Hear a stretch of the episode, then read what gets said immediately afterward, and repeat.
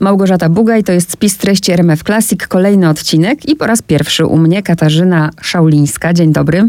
Dzień dobry. Prozaiczka, poetka, psychiatrka i psychoterapeutka.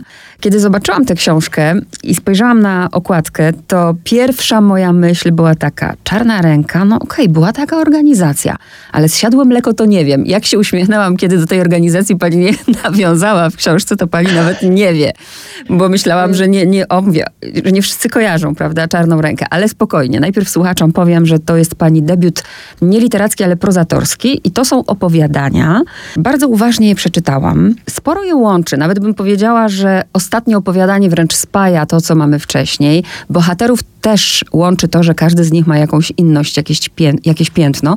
Więc moje pytanie pierwsze jest takie, czy w ogóle myślała Pani o tym jako opowieści, a nie wyszło to, dlatego zrobiła Pani z tego opowiadania? Czy od początku to miały być opowiadania? Nie myślałam o tym jako opowieści i ten pomysł na to, żeby je spoić jedną postacią, to była sugestia wydawcy, który, które przeczytały wydawczynie. Opowiadania, które napisałam do momentu złożenia projektu wydawniczego. I one stwierdziły, że to byłoby ciekawe, gdyby spróbować je powiązać. I rzeczywiście nie trzeba było niczego właściwie naginać, żeby tam powstała ta nić łącząca.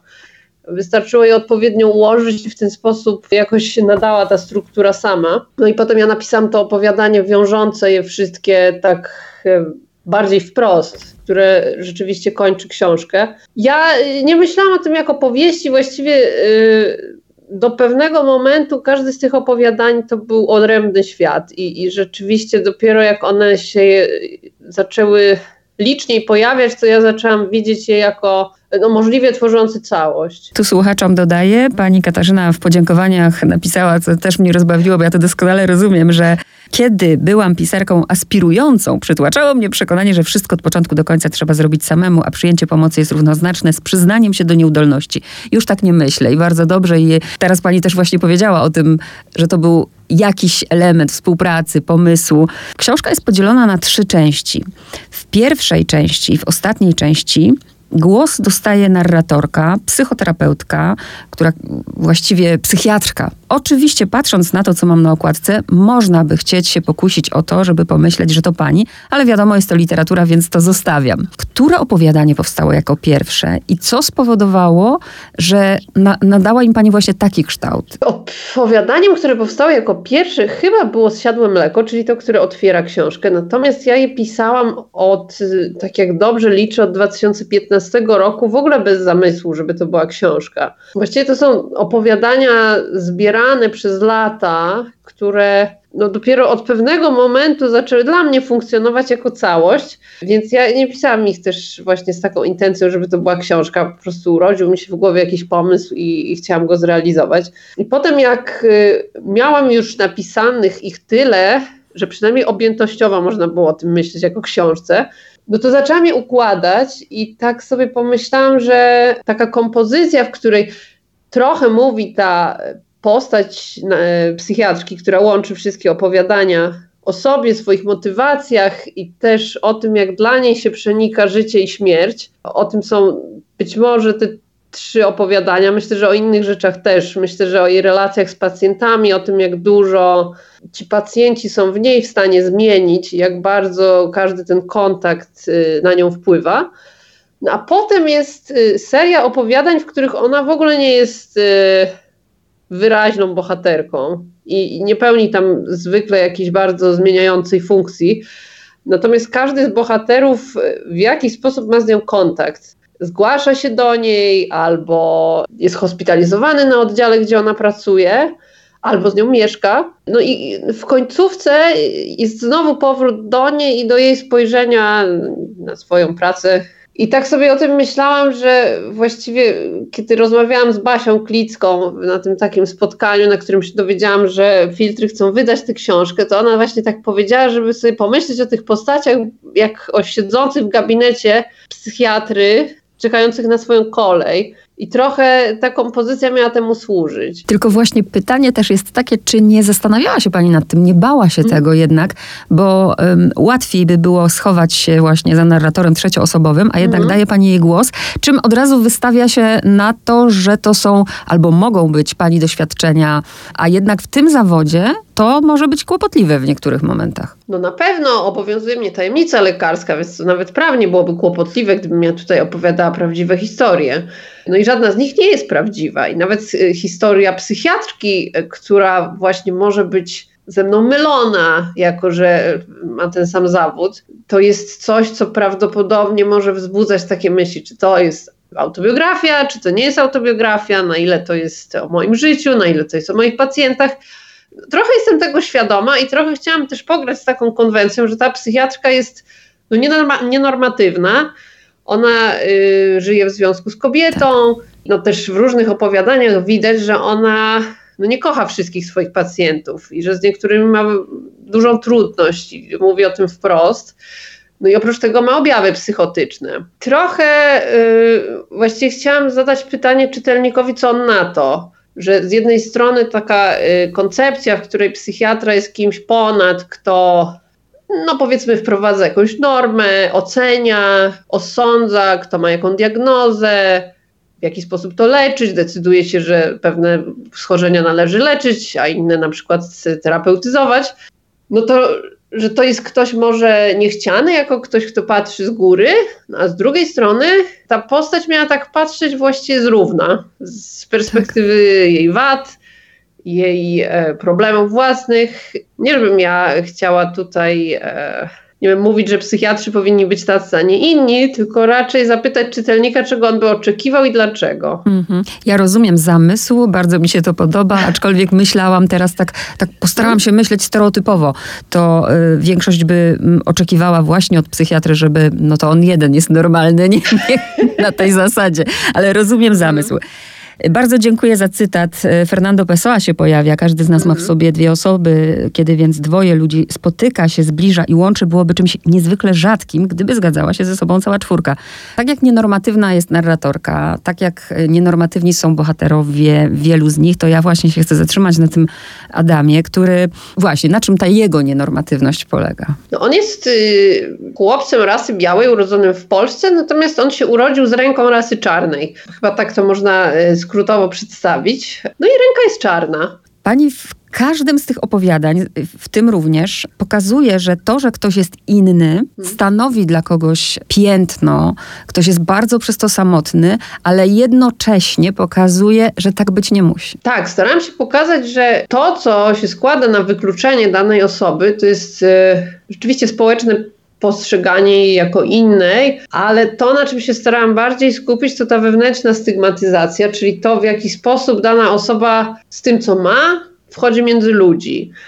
I w tym opowiadaniu, ale też właściwie we wszystkich innych, ten bohater staje przed taką perspektywą, że albo może patrzeć na siebie jako na y, ofiarę okoliczności i uważać, że jest tak inny od wszystkich, że nigdy nie nawiąże relacji, no albo skupić się na tym, co go do ludzi zbliża, na szukaniu podobieństw i na tej właściwie akceptacji inności, bo tam trochę jest takich scen, on poznaje y, dziewczynę z żółtą nogą, która właściwie zaprasza go do relacji i ona jest bardziej na nią otwarta, Natomiast on się mierzy z tym, że ta dziewczyna jest inna od niego, że nie jest jego kopią, to jest dla niego duży kłopot. Mam wrażenie, że to jest też opowiadanie o tym, że nawet jak się jest innym, to można mieć trudność z akceptacją inno, inności innych. Tak, i to jest chyba najdłuższe mm, opowiadanie i też tak właśnie ten proces, ta, to, ta akceptacja siebie, swojej inności jest, jest bardzo długa.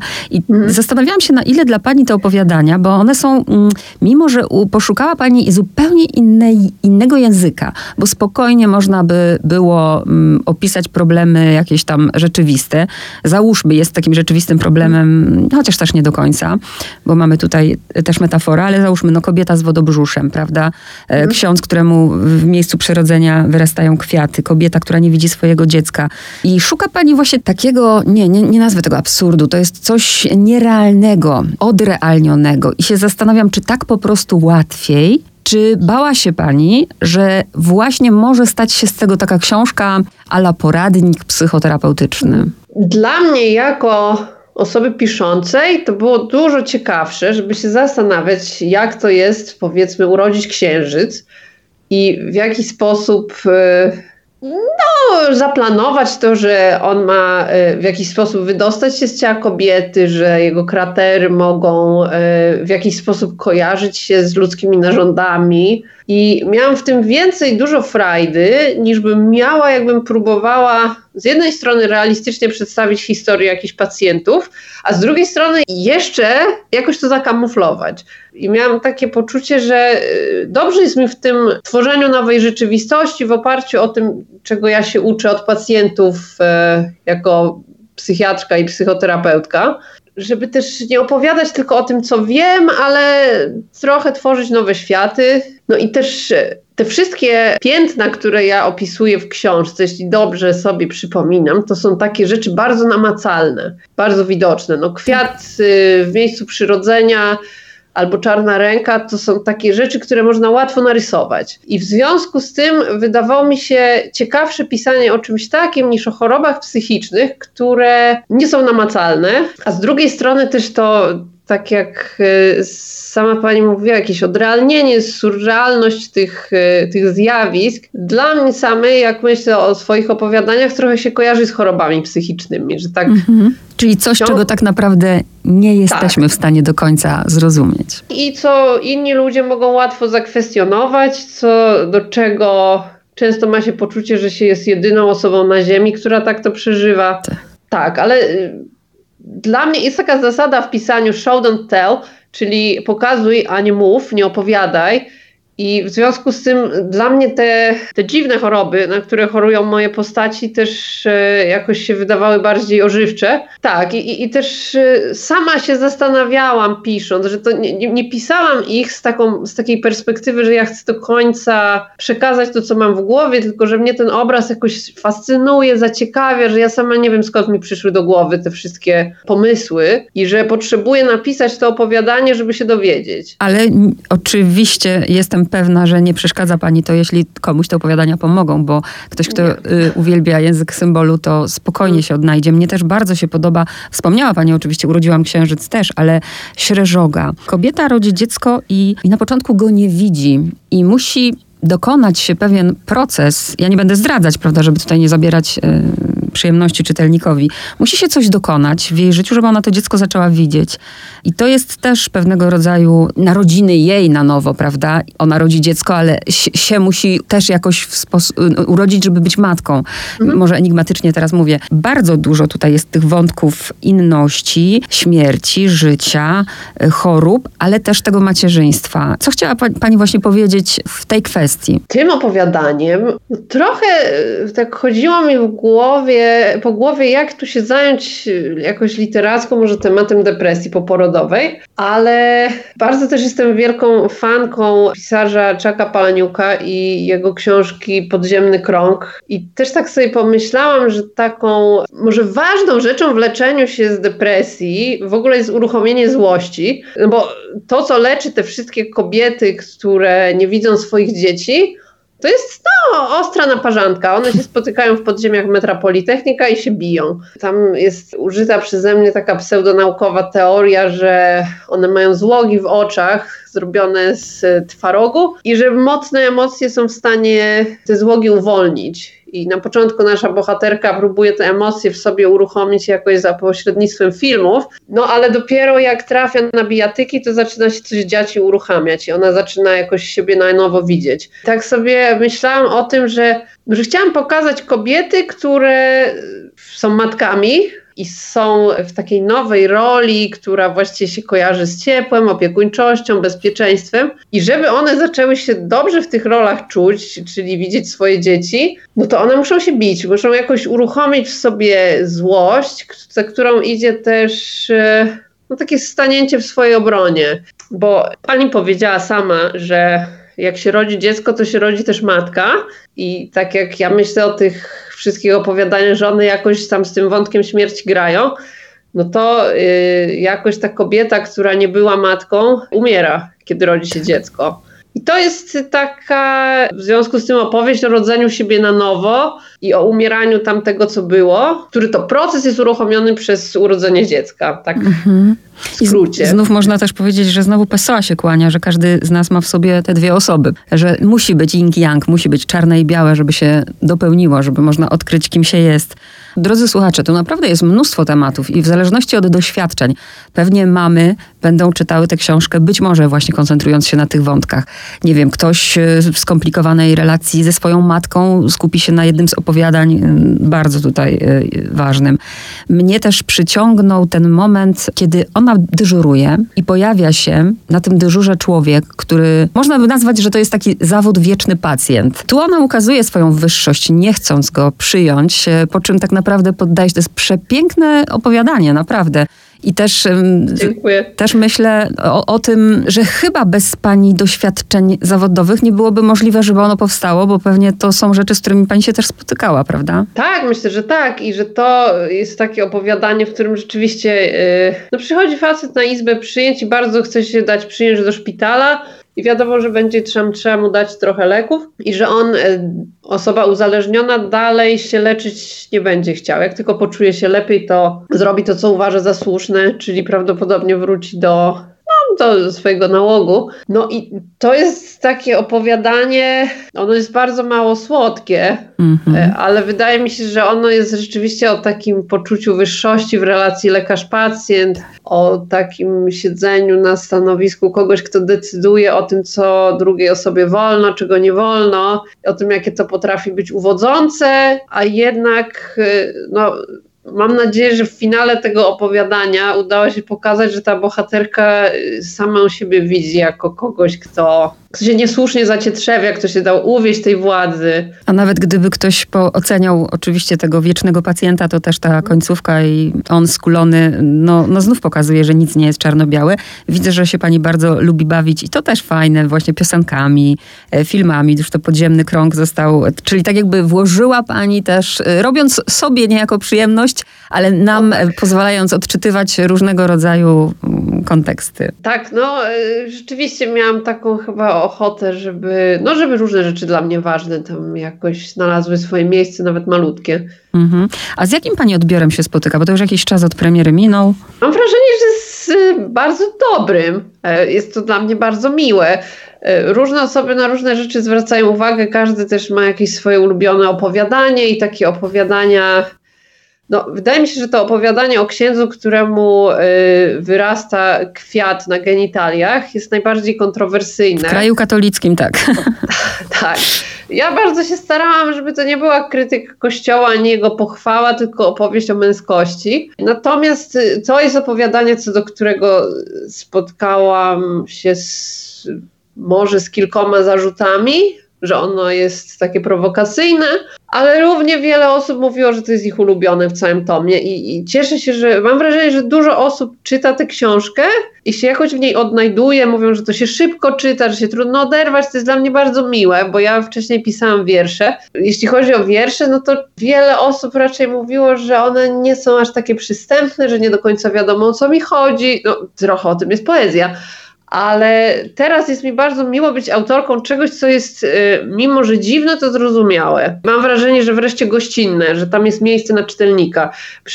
Nie chcę się tutaj jakoś wychwalać, ale y, mówię o tym, jak, jak jest z mojej perspektywy odbiór tej książki. I powiedziała Pani też w trakcie naszej rozmowy, że, że tak jakby to musiało z Pani wyjść, żeby sobie Pani mogła pewne rzeczy poukładać. Ta psychoterapia była później niż pisanie. To pisanie było na przykład gdzieś zawsze się pani wypisywała, nawet jako, nie wiem, nastolatka, tylko ta droga później, nie wiem, poszła w drugą stronę. Jak to, jak to było? O, to długa jest historia. Ja pisałam w liceum trochę, natomiast zadebiutowałam późno i rzeczywiście, jeśli myśleć o mnie jako psychoterapeutcy, to y, zadebiutowałam w trakcie bycia w y, szkoleniu psychoterapeutycznym i też w terapii własnej. I ja y, napisałam wcześniej książkę, która nie została wydana. Ostatnio jakoś wróciłam do niej na prośbę wydawcy, żeby zobaczyć, czy może teraz y, oto przyszedł na nią moment. No i mam wrażenie, że tam yy, inną byłam pisarką, że bardziej potrzebowałam tego może jako autoterapii i nie chcę do tego za bardzo wracać.